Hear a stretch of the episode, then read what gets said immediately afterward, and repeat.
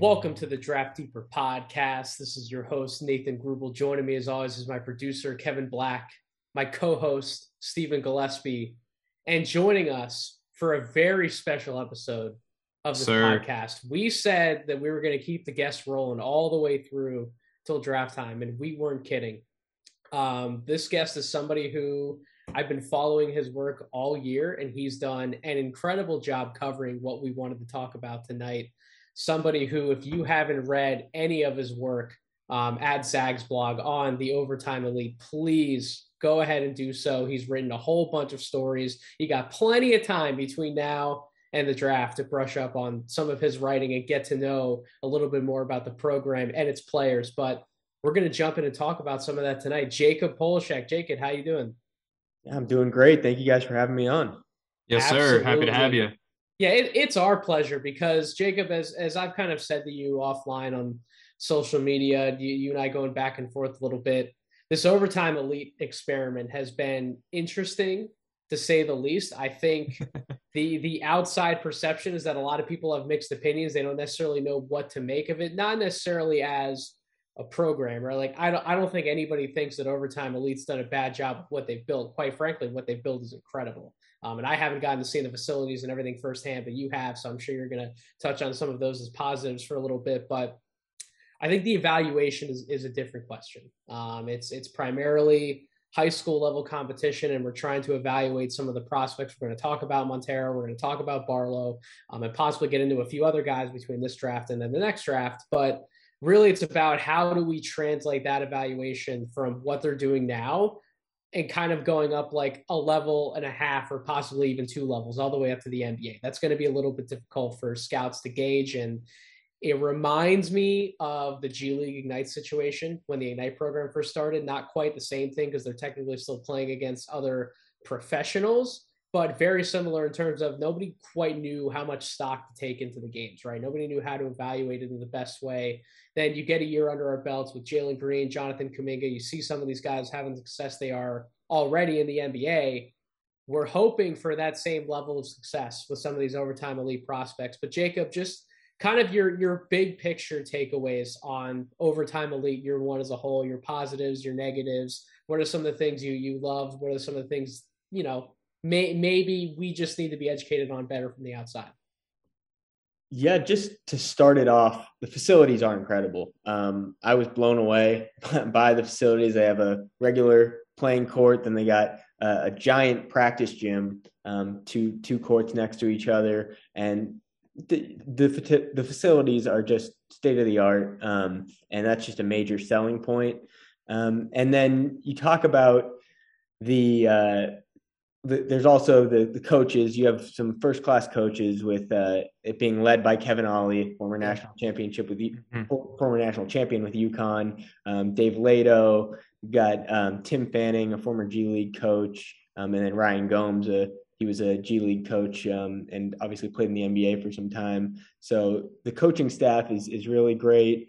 And then there's the the competition. Um, that's really been the biggest question mark, and I think if you would have asked me yesterday, um, I would have had a very different answer. But now with this Nas Cunningham news, which we can get into later, um, it really changes things because I think that when you're looking at it as as they were this year, competing with G League Ignite and other college programs, it's a lot harder of a sell um, to get guys to come to Overtime Elite. Obviously, the $100,000 salary um, mm-hmm. and NIL opportunities are great, but um, it's just hard to sell guys when they lose their college eligibility. Um, now, with if if you see more guys follow suit of Nas Cunningham, and for those of you don't know, he's not going to be taking that hundred thousand dollar salary. He's only going to be profiting off of NIL opportunities and therefore maintaining his college eligibility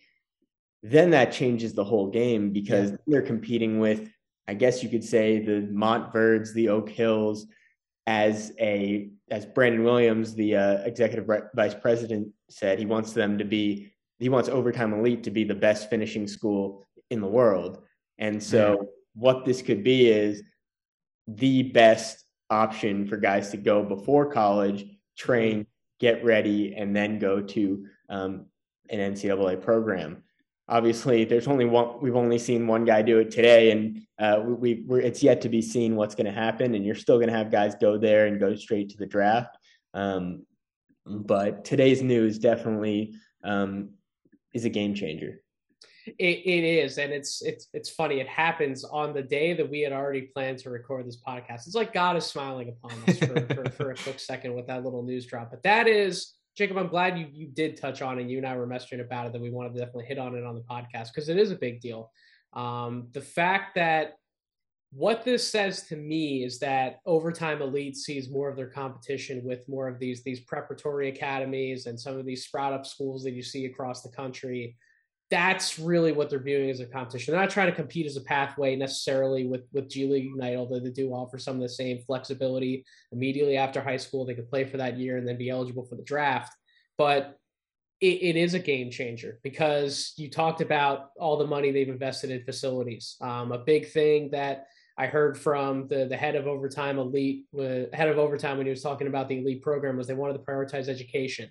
Like these kids are in small classes. They're they're getting the education that they need along with it. So if you're telling me that they can sell parents on not just the fact that they're going to be training like pros for the majority of the week, they're also going to be learning and absorbing knowledge and getting themselves ready for the college level or wherever wherever life takes them after that along with it it's hard to turn down an opportunity like that whether they're getting paid or not if they do still want to go to college they'll have the the option to to do so any any other thoughts really to throw in jacob about like some of the other parts to it? Like like the education? Like did you get any like feedback from any players like how classes are like or any of like the, the quote unquote off court life? Like how are these guys enjoying being there in atlanta? The guys enjoy it and the thing that they really talk about is the ability to just be in the gym constantly. Yep. Um, it's really just they have some classes during the day and then they're in the gym and that's basically all they do. Um, and so when you have those facilities, you can't blame them for wanting to be in there all the time. Um, but it's really, um, it's really just focused on basketball. Um, and so I think that that's why you're going to see a lot of guys if they can go there and maintain their college eligibility. I think you're going to see a lot more high profile prospects choose this yeah. route. It's like it's like a college environment, right? Like more definitely more so than high school. Like that's the feel that you probably get when you're there at overtime elite. Again, I I really wish I was able to get down there, but that's why we needed to have somebody on the podcast who actually saw all this up close and personal to talk about these guys. Steven, I think I think you had a few questions. You and I are going to tag team this interview a little bit. Go right ahead. Oh yeah, for sure, Jacob. I, I hope you're ready to get it from both ends, man. Because I mean, having someone that's so plugged in to the OTE, you know, we're going to pepper you with a little bit of questions, but by all accounts, you know, you're a professional. I'm sure you're going to be able to handle this. But I'm going to fire away with one question, and that the OTE just kind of, you know, it started up. Obviously, didn't spring up out of the ground overnight. Like there was a lot of planning and foresight. And I think OTE is capitalizing on the fact that we see a player in the G League right now, you know, Jean Montero, who did take like an unconventional route, right? Like he tried to do the Chameleon BX, that didn't work out. And now he had to. Marjon? I'm sorry, MarJon Beauchamp. Yes. Yeah. Is that is that what I said?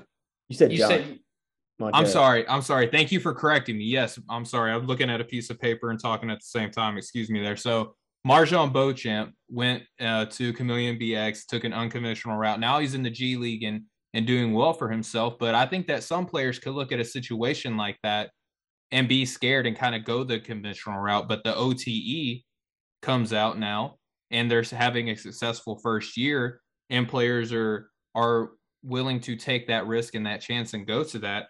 Are there any plans on like how they're preparing for year two that you're kind of privy to yet? Because I feel like year one for any sort of program is a learning experience, right? So have you been privy to any sort of uh, potential changes or any things like that that we can expect to see in year two? Well, it sounds like they do want to stick with this 26 man roster. Um, it doesn't sound like in the near future they have their sights set on really expanding too much, but they really want to hone in on the 26 guys. Um, I know that they really want to prioritize international recruiting, um, bringing in guys from overseas, which they did uh, pretty well this year. Um, mm-hmm. I know that they're going to increase that, really trying to push to bring in some top overseas talent Um, that that's really uh, in my conversations with Brandon Williams, the executive vice president. That was really something that he prioritized was the international recruiting. Excellent. And then, you know, obviously as scouts, right, like Nathan and I were, you know, talent evaluators, we're projecting to see where these guys are going to potentially go in the draft and things like that. I feel like a lot of people last season with the G League, you know, it was different. It was new. It was different than college and OTE, obviously, in its inaugural season. We're seeing a lot of the same things, right? It's obviously a different feel and a different level of competition, you know, even amongst some other high school competition, right? So, do you think that the the level of play, how we evaluate that as as scouts, do you think that the feedback that people have been giving on that has been fair whenever we're watching these guys prepare to to make that jump to the NBA? I think so. I think obviously it depends on who's giving the feedback. Um, sure. Yeah. Who's, who's actually going and, and watching either the games on YouTube or, or in person. Um, I think that I personally, I get a much better idea of who these guys are as players and how they project as pros when they do their interleague games. Because um, obviously, for those who don't know, the, the league is split up into three teams team elite, team overtime, and team OTE. And while each of these teams will go and play uh, high school programs, you really get the best idea of how these guys project as pros when they're playing each other. Um, mm-hmm. And so that's those are the games when I really have my eyes glued to the court and, and seeing how guys are performing. Um, and so I know that the league does get a lot of criticism on the competition, um, and rightfully so. When you're not going to get a great idea when these guys are beating a high school team by 40 points. But uh, when they do play each other, the, the games are intense and you get a much better idea of how these guys project. And one more question I have before I turn it right back over to Nathan. I think that another critique that I have seen from those who I, I think do have criticisms of, of, the league is the actual gameplay, right? Like you hear very much so that it's an AAU style of play. Do you have do you have any sort of information on what like the coaches are emphasizing on on developing these players? It's a lot of individualized training. Um, these guys, these, the coaches are preparing these guys to become professionals, to go to the NBA, to play professionally overseas, and so you see a lot of that individualized training, which may translate to a lot of guys wanting to play um, their own game without really combining together and, and seeing great team ball. Um, and so when I'm evaluating, I'm looking less at uh, how these teams are playing and more how individual players are playing and um, how they're improving their games. So let's let's talk about some of the individuals then. Let's use this as an excellent segue. So um, I I think we originally I wanted to start with Jean Montero, but I'm actually a little more curious to talk about Dominic Barlow with, with you, yeah. Jacob. And listen, I this is really funny. I put out a tweet on social media. I think it was like two or three weeks ago, and somebody was asking me about my thoughts on Dominic Barlow, somebody who had him as like a potential first round talent. And I have him more in like that that second round mix right now. And I specifically said on the tweet, I've seen some good things on film, and again, it's all film. I haven't seen Dom play in person, uh, but there was nothing that really blew me away from the film, right? Like I saw a, lot of solid plays. He can hit an open jump shot. He can rebound. He's a transition threat. I think he's grown. Has he grown to 6'10? Is that report true? Yeah, he's he, he's probably now at 6'10, I'd say. Okay, because la- last I knew in terms of reported height, he was six eight, but then I saw that, right. that he had reportedly Definitely grown. So six eight. That, I would say six that, 10, legit yeah, that two inches is that that actually does mean a lot when we're talking about a position potentially in the NBA. Um, but that being said, I'm going off of majority the the overtime elite tape. I got to watch a little bit of his stuff um, from before the OT program that was on Instat, but not working with a ton of film. And it's very similar to when I was trying to evaluate Shane Sharpe. You know, with not a ton of film to go off of at a certain level of competition. There are things you can miss about a player's game, especially when you're not seeing them in person. So I want your evaluation, Jacob, on Dominic Barlow, kind of like who he was coming into the overtime elite program, what you thought he could do at the start, and then really how he grew as a player through over, over the course of the season and where you think he's at right now heading into the NBA draft waters. Yeah, so really starting from sophomore year of high school, um, coming out of Dumont, New Jersey, he was really he was basically completely unknown, um, mm-hmm. unknown prospect. Then junior year came around, he uh, start he jumped into the starting lineup and um, he had a great junior season, averaging 23 points a game, 12 rebounds, um, and and that's really when uh, heading into that spring he started to gain some traction.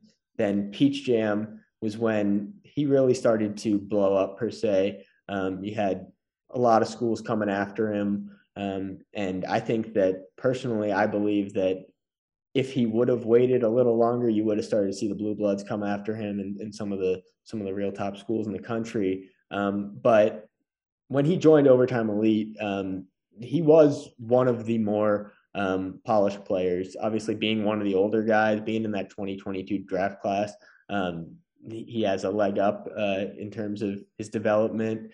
But I was, I don't think I was more impressed by a prospect all wow. season. Okay. Besides the Thompsons, the Thompsons are just they're on their whole. Sure. We'll talk about them a little bit at the end. Yeah, they're, there, there's yeah. a lot to like about them for sure. Yeah.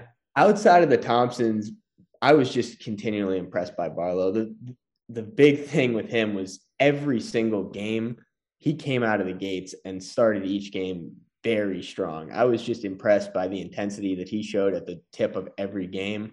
Um, and he really started to hone in on his three point shooting. Um, not a knockdown shooter from three, but he's a for someone his size um, and his position, he's a very um, he's a, he can shoot the three. Um, mm-hmm. And I, I, you could see him throughout the season really looking to get his shot out there and looking to shoot those in the game. He, he was never really shying away um, from shooting the deep ball. Um, but his his best his best play is in transition, just go, going to the hoop, and he has a really strong mid mid range shot. So um, he really has a a very I would I would say unique game for someone his size. Um, and I think that I know that he's projected latest ESPN had him late second round. Um, I would take him early second, maybe even late first if you wanted to take a flyer okay. on. Um, I really see him as a very high floor. I, I, I see him being a very good NBA player. Um, it's just a matter of how high that ceiling is. And, and just before Steven hops in here, by the way, it is important to read off their stats. And thankfully, Overtime Elite did provide their full season stats. If you go on their website, you can find any breakdown you want, traditional counting stats. They got per 36, per 40, advanced stats. They got everything you need. I'll just read off some of his per 36 numbers really quick 21.2 points per game, 8.4 rebounds, 2.1 assists, 58.5% on twos. 33.9% on threes, good number there that backs up what Jacob was saying about his three point mm. shot. 76% from the line, another number you would like to see from somebody projecting as a shooter. 3.2 combined steals and blocks for 36 minutes. That's also a really good number. Somebody who's active on the defensive end and a 108.1 offensive rating to an 82.2 defensive rating. So we can talk about some of the competition, which we already did, but at the same time, it's not like somebody like Dominic Barlow or Jean Montero. It's not like these guys aren't coming into this new league and, and not producing, right? They are putting up really good numbers um, against against a pretty fair level of competition before they ultimately go into the NBA draft. So that was important to note, but that's really fun to hear that that you are that in on on, on Dominic Barlow. I, I love it. Go ahead, Stephen. Yeah. So you know, Jacob, you spoke to that Barlow kind of came out of unwhere or out of nowhere, I believe you said, as an unknown. And I feel like Nathan and I both echo that same sentiment coming into the same season. Going back and, and look at and looking at where he was recruited to go, I believe one of the top schools that actually made him an offer was Pittsburgh, which some NBA players have gone through there. So I mean, it's no small potatoes that a program like Pittsburgh was interested in potentially bringing him on to their roster, right? So obviously he lands at o- OTE and like you said, in the games that I've watched, he does start strong, you know, and I'm very, I'm very tantalized by his defensive potential because he has a, a good knack for kind of timing those chase down blocks, playing passing lanes. Um, when he's locked in on that side, I feel like he can make a difference there. But the fact that he wasn't as high a priority in recruiting as some of these other prospects that are going to be going into this draft, I feel like that speaks a lot to, you know, his work ethic, his drive, his overall IQ and understanding of the game. If you could speak on that and also if he shared like how he's valued his experience at o- OTE this season. Yeah, well, to really start off, I, I would say that when he committed to Overtime Elite, when he signed with Overtime Elite, it was really as his stock was just going up and up. Um, he was relatively unknown, but compared to where he was when he committed, compared to a few months prior, he was a lot more known uh, at that time. And um, yeah, and so uh, sorry, what was the second part of that question?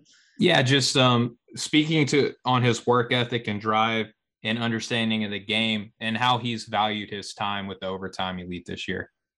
Yeah, and so really going into the season, he talked about wanting to get better in transition, wanting to obviously shoot the ball better, and as as those stats point out, he he uh, he lived up to that. He he improved his shooting, and like I said, I was very impressed by just how much he was looking to shoot the ball and not shying away from it. Uh, that was something that he talked about a lot in my conversations with him was that he wanted mm-hmm. a much better shooter, and he knew that that's what a lot of people are looking at when they're evaluating him as a draft prospect. Can he shoot the ball as a stretch four? And he really honed in on that and improved there. Defensively, he improved, but just with a seven one wingspan, with his size, he's going to be a beast on the defensive end. Um, right. So he he was just a great defender all year, and he really talking about a guy Matt Bewley who was probably one of the bigger. Um, he was definitely one of the most physical players in the overtime elite program and one of the best front court players. When he went up against Dom, Dom really set the tone and um, and put up a great performance. So those were the kind of matchups that I was looking for with Dom. How would he fare against a guy like Matt Bewley? Played great. How would he fare against um, other top tier big men? And uh, he performed. So excellent stuff.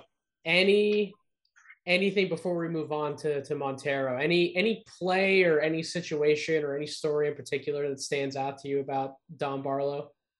Yeah, um, it would have to be. Let's see, what was the day of that? I think it was um, February fourth. Uh, he's playing a game against DME Academy at OTE.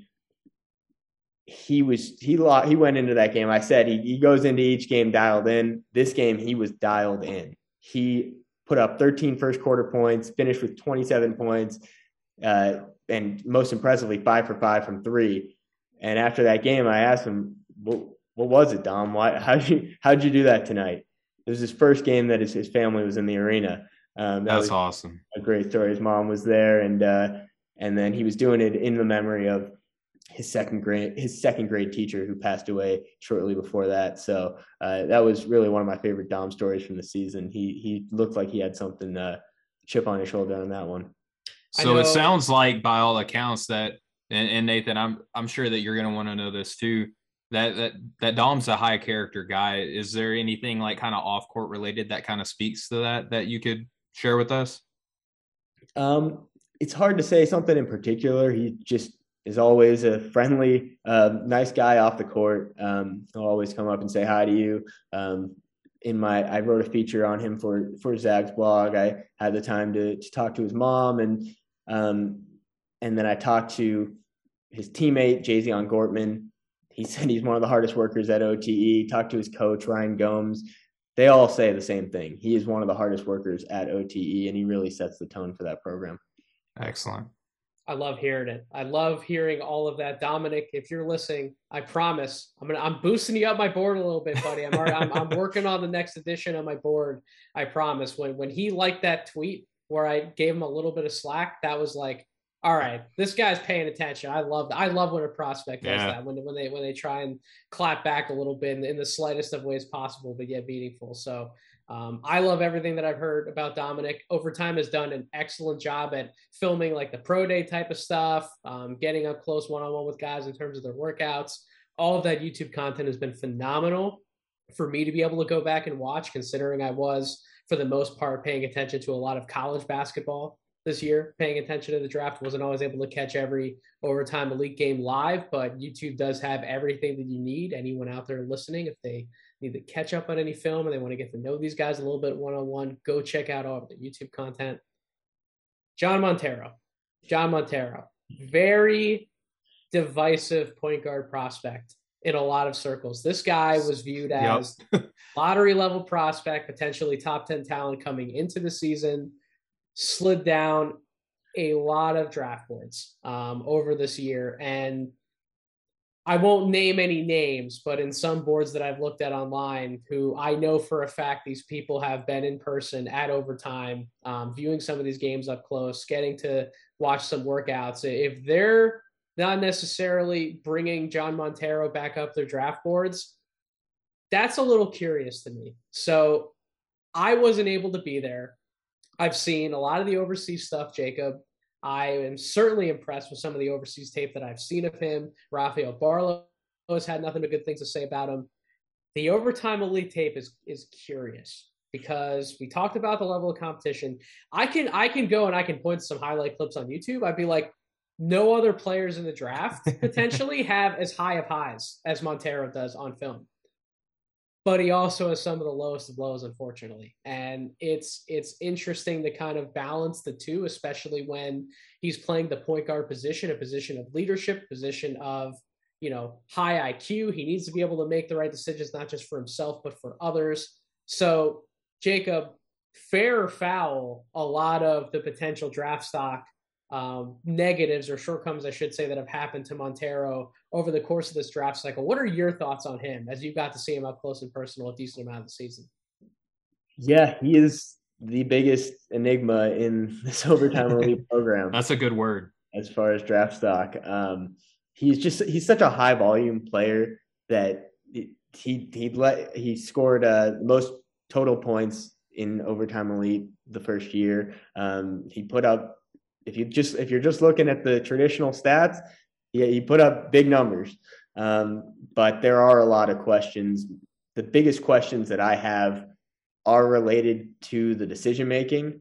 Um, you see a lot of 30 foot jumpers when instead of getting into the flow of the offense when you when you do see him really taking on that traditional point guard role and getting into the flow of the offense he can do a lot but a lot of the times he just forces some some ill-advised shots um, and just tries to do too much.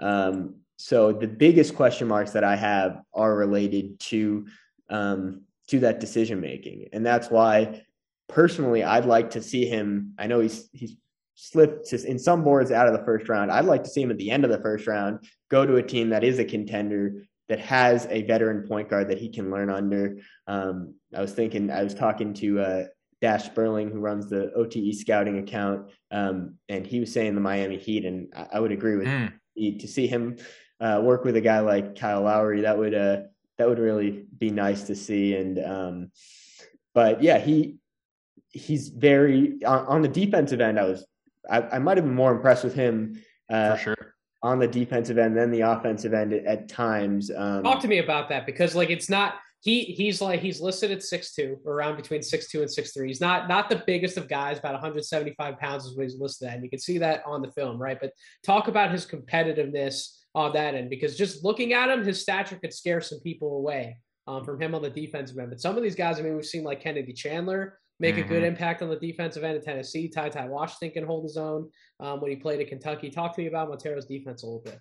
Yeah, and I he came into this league with a lot more experience than a lot of these other guys, and so I think that really shows on the defensive end. His court instincts are um, a lot higher than some of the other players in that league. Um, if you look at his steal numbers, the, he gets a lot of steals, and yep. he'll get a, he'll make a lot of plays um, in the fast break off of steals, and that's really when he shines the most. Is um, really just pressing guys at half court or even even uh, in the backcourt and and then uh, getting some steals. Um, he struggled at times against larger larger opponents. Um, I know in some of the um, some of the interleague games, uh, both Amen and Ausar Thompson had had their their way with uh, against Jean Montero, but as, as, they did against a lot of players in the, hard yeah. program. yeah, Um, but yeah, I, I was impressed by him on the defensive end. Um, and yeah, on the offensive end, there's a lot to be, there's a lot uh, there that, that is impressive. It's just a matter of honing it in and um, getting that decision making on par. As far as, and by the way, I'll, I'll read off some of the stats really quick, then I'll touch on one aspect. Uh, per 36, 22 points per game, six assists, nine and a half rebounds. That That's a great number that points to athletic talent, the nine and a half rebounds. Um, three and a half turnovers, as you mentioned. We would like to see that cut down just a little bit, but not as far away from a two to one assist ratio um, as you might have expected. So there, there, there is some some silver linings to be had there. 50.3% on twos, 27.5% on threes, 77.7% from the free throw line, and 4.4 steals per 36 minutes. That, as you said, Jacob, that's a really impressive number yeah. Um, for, for a point guard. So the, obviously those things stand out, but the 27.5% from three, that to me is also one of the biggest question marks with scouts. So before I touch on one last aspect, before I kick it over to Steven, that's, that's a more physical aspect, the shooting do you buy the shot? Do you think that percentage was just lower because of the types of shots that he himself was choosing to take? Or do you think there's anything maybe mechanically or anything else you might have noticed about the shot that would have led to a lower percentage than we think we know he's capable of? I think the shot is there. Um, I'm not saying he's he's not Steph Curry. He's not he's not knock down everything from three, but when it's a good shot, there's a good chance he's going to knock it down. I think that percentage is likely a result of the poor shot selection. Um, I think that you just saw a lot of ill-advised shots, like I said, and that really bumped down those numbers. So I think the shot is there. It's just a matter of um, finding the right time to shoot it. The last thing I'll ask you about, as far as um, a, a, physical trait, would be, and and this is important for point guards of his size to have, because a lot of these these average size to potentially below average size point guards, unless they have some sort of elite physical trait, they generally are not looked at as potential starters in the NBA. But Montero does have, and Steven knows I do not throw this word around a lot. Correct. Does have elite speed on the basketball court. Um, and and that's something it can stand out on tape, but that's usually something that stands out even more in person. Was with Jacob, in your opinion, was his speed definitely a game changer compared to others in, in the overtime elite program? I would say so. It's hard because he is teammates with a guy, Jazian Gortman, who has absurd speed. Um, watching those two in the backcourt together, it's hard to find a backcourt that that can match their speed. I, I don't think there was one all season. Um, yeah, the speed is there, um, and that can also play into some of those those poor decisions because sometimes he just needs to slow his game down. But when he needs to speed it up, he can speed it up, and and it's fun to watch. Go ahead, Steven. Jump on in, buddy. Yeah. So I want to lead off first with that. You spoke to how polished he was coming into the overtime elite, and if you go back and look at anything that he's done prior to the to the overtime elite, which is where I think that he's getting a you know a fair amount of you know criticism on his game because you know he was kind of the big fish in the pond here and he played like it which is a good thing right like it would have been one thing if he came to the OTE and looked a little lost but he looked like he had professional experience, you know, playing with Gran Canaria. He did good in World Series with other, you know, great talent amongst his peer level, was the MVP at Basketball Without Borders. And then fast forwarding to the Hoop Summit, he looked really good for the world team there. So was was kind of the inefficiencies and the the speeding up do you think that that had to do anything with like the individualized training that they were trying to give him to get him ready for the NBA and adjusting to a new role or was it kind of a lot of the same thing but just with like a different level of talent? I think that could be somewhat of a factor. Um, something that i would just this is kind of just hypothesizing but sure. uh, being with his reputation coming in being one of the older guys it's not like he has someone another player another teammate to look up to within the overtime program. So there isn't really a guy that can go to him and and say, "Hey, slow it down." Like he he is that big fish in the overtime program. So I think you saw a lot of him trying to put everything on his shoulders, and sometimes that was not the right option. But um, the the talent is there, in my opinion. It's just a matter of of putting him in the right system and and putting him next to the right guys that can help him develop. Sure, and you're you're speaking to him as a teammate, and that's one aspect that I want to kind of focus on with this question. You know, we we talked about the gameplay stuff, but as a person and a competitor, right? Like watching him interact with his coaches and his teammates, or even in practices where there wasn't necessarily a crowd of people there to watch him. Is there anything that you can kind of speak on to kind of help us gain a better understanding of how he prepares himself to compete in games? He loves the game he loves the game. And I know you could say that about a lot of guys, but sure. When you talk to John, it's all basketball. He's going to talk to you. If you ask him a question, it's it's going to be about basketball, no matter what you ask him. Um, and then something that I can point to, uh, I think it was in in January they had a game against uh, Moravian Prep, and he was he was inactive for that game. Um, I know that he was he was injured during that time, um, but post game, you just see him in his sweater and jeans putting up shots alone in the gym. Um, and you could just tell that he, he wanted to be out there. He really wanted to be out there, um, but he, he wasn't able to. And uh, when he came back, he he did the same things that he he's been doing all season. So um, the, I know that uh, there has been a lot of criticism of John, and um, he did come in with sky high expectations that he may not have lived up to, but the guy loves the game and the talent is there, in my opinion. And one last question, or really, I'm going to ask your opinion on something. Nathan doesn't know this is coming, so this is going to be a surprise to both of you, and then I'll hand it back over. Sometimes I throw curveballs, sometimes Steven throws curveballs. it's just part of the show. You got to just kind of put up with it sometimes. But Jacob, one kind of player comparison that I have tried to just like suppress for such a long time while watching him play um, I, I, can't shake it. He gives me so many of the same vibes of of a young Tony Parker. Like, do you see that similar style of play with a Jean Montero? Because I mean, a guy who eventually did grow into becoming a good three point shooter, um, but wasn't afraid to take the shot at a young age. Did play really fast, did have to learn how to slow down, was a great teammate, did have great world success before he came into the NBA. Do you see a little bit of those similarities, or am I a little crazy here? I don't think you're crazy. I, I think that there are some similarities, definitely. Um, I think that the Tony Parker comparison is a good one. Um, All right. Another comparison that I heard was uh, Terry Rozier. Um, I see some some comparisons there, um, but yeah, it's it's hard to pinpoint. I, I have never been a huge fan of comparison, so it's hard to pinpoint an exact player that he plays like. But I, I don't hate the Tony Par- Parker comparison. That, that that's a good one. I appreciate that, man. That makes me feel better. Nathan, he, he's all yours. He he made me feel happy. So there you go. no, I, I, I love a lot of the insight that that Jacob has given us on these guys because it, it's important Absolutely. to hear some of those nuggets and those tidbits and, and those stories. And we'd be remiss if we didn't ask about. I, am I'm, I'm curious to hear if you do have any any thoughts on um, Cook yet before we get into the the Thompson twins because he is another 2022 yeah. eligible draft prospect.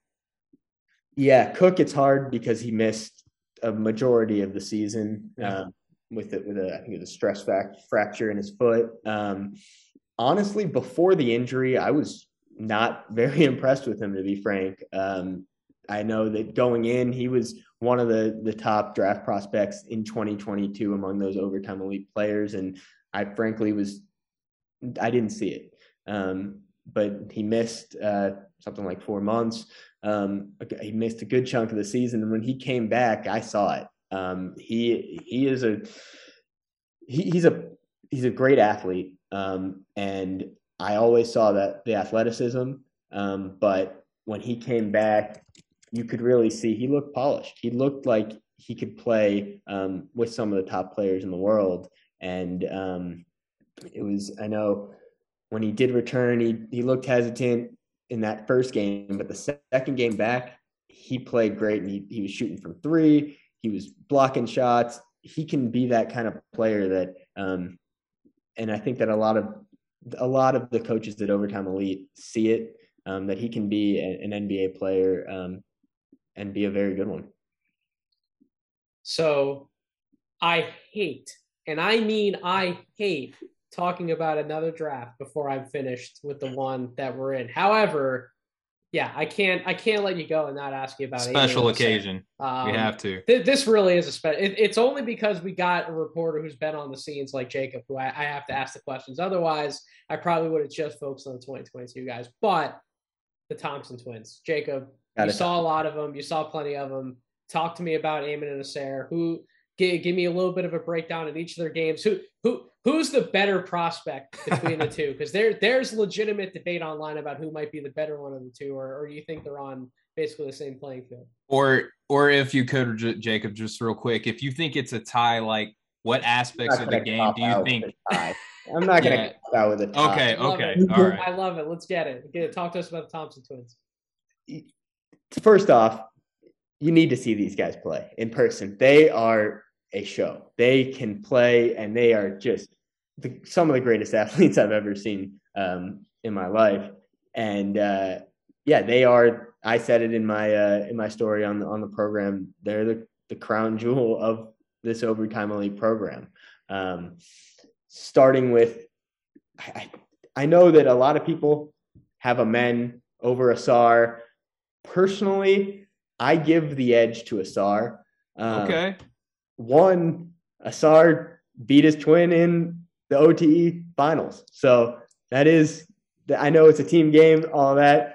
You got to give him some credit there. One's got the trophy and one doesn't, man. That's bragging. Head to head matters. Head to head matters. Uh, oh, the first ever overtime elite finals MVP, Ausar Thompson. Um, so he, he, does earn some some credit there. But when you're really looking at their games, um, it's hard to tell the difference. Um, the biggest thing is the shooting, and I know that's the biggest thing that um, that both of them have are criticized for is, is their shooting. Um, neither of them are, are really knockdown shooters by any means. Um, the mid range is getting better. The biggest problem in Amen's game is the free throw shooting. Um, I don't have the numbers pulled up, but throughout the season, he struggled at the free throw line. I don't know if it was a mechanics issue or just a mental issue, but Ausar didn't have as much of a problem with the free throw line. Amen did. And then just shooting the ball overall, you saw Ausar just be a, a, opt to shoot a little bit more. You saw men kind of shy away from the shooting, which it's hard to blame him when he can drive to the rim like he does. But uh, I know that some people. I, I was talking with uh, with Dash um, over at OT Scouting about this, and I know a lot of people say that Amen is the better athlete. It's splitting hairs. They are both freak athletes that are they're they're identical twins. They it's hard to really tell um, who is the better athlete. You might give Amen a slight nod, but um, overall, I, I, give I say Ausar is the is the better of the two right now. I mean, I know we're talking about those guys for the 2023 draft, but there there was at one point slight optimism that they might have been eligible for the 2022 mm-hmm. draft. So not not that I'm making you like magically whip out a big board or something like that in front of you, but like do, do you think if they were 2022 eligible, like in, in this class, given the prospects, that they would still be like top 10 type guys like they're being viewed as next year?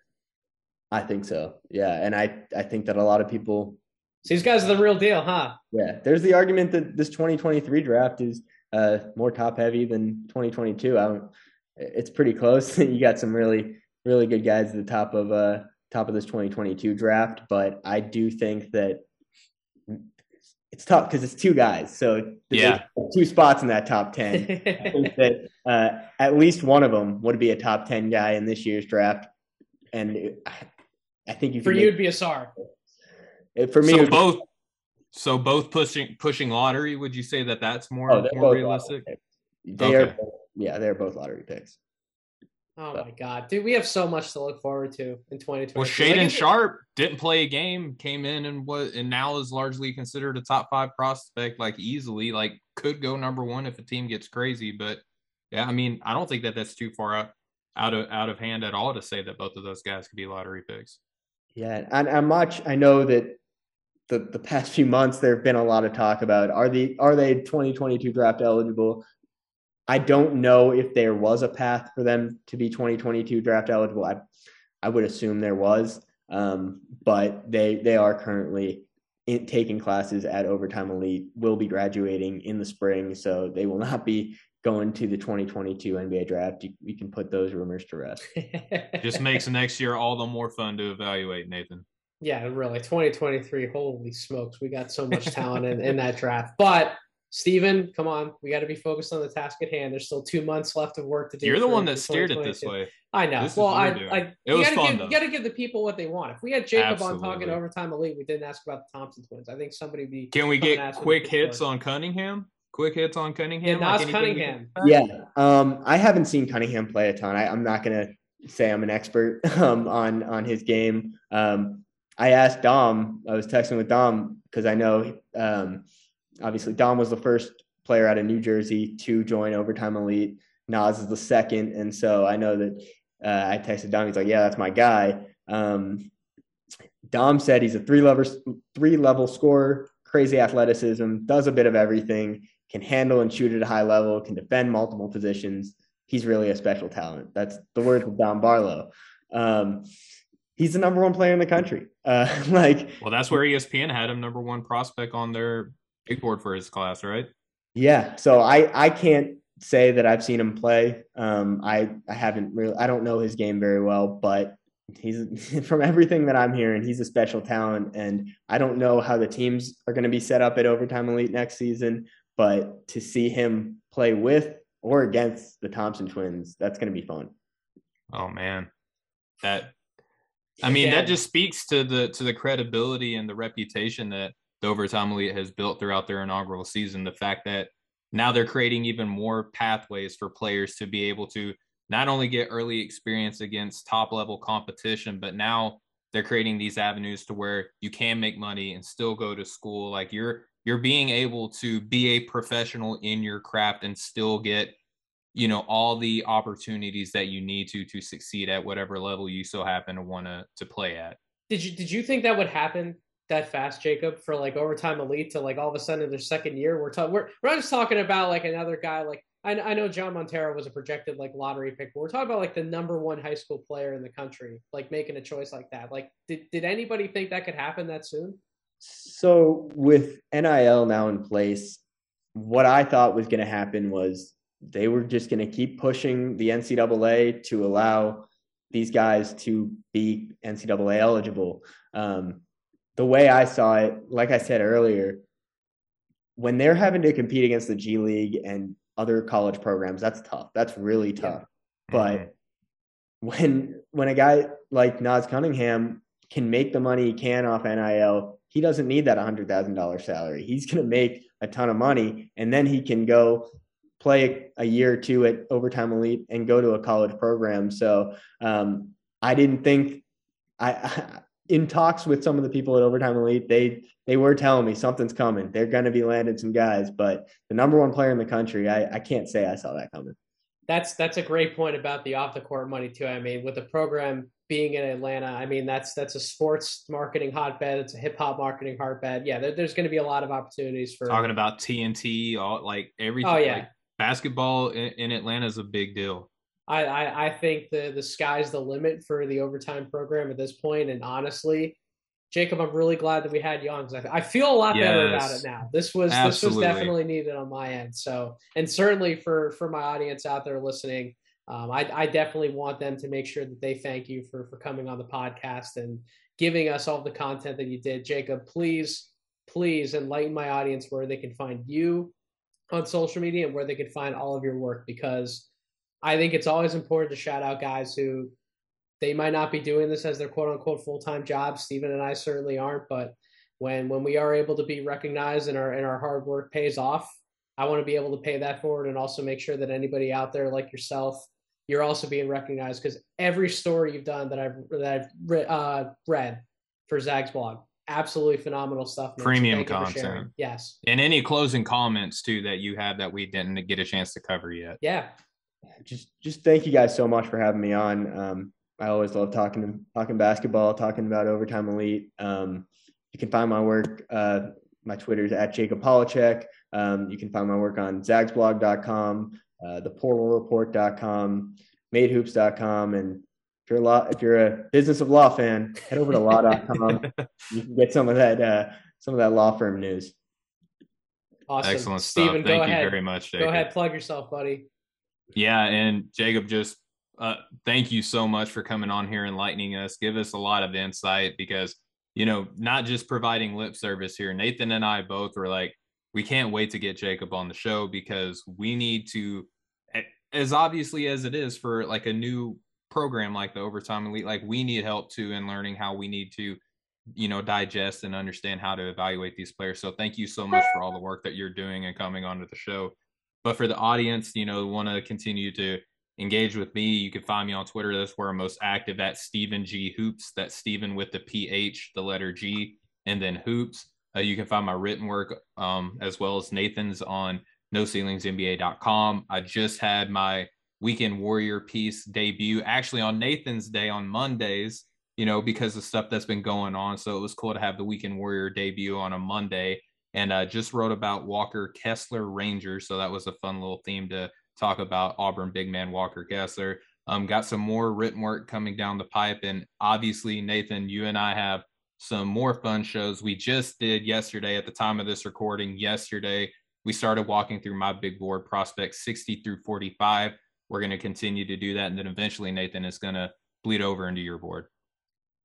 Certainly excellent content that we've done already. Plenty more in the pipeline. You mentioned the writing over at noceilingsnba.com, Stephen. If anyone out there isn't subscribed, please go ahead and do so.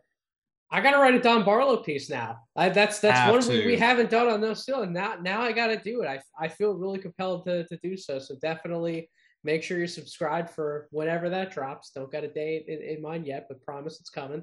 Um, make sure you're following me on Twitter at Draft Deeper and make sure you subscribe to the Draft Deeper podcast wherever you get your podcast Apple Podcast, Spotify, YouTube. Yes, definitely stay tuned. Check out that Big Board podcast if you haven't already. Stephen Gillespie's 60 to 45 on his big board.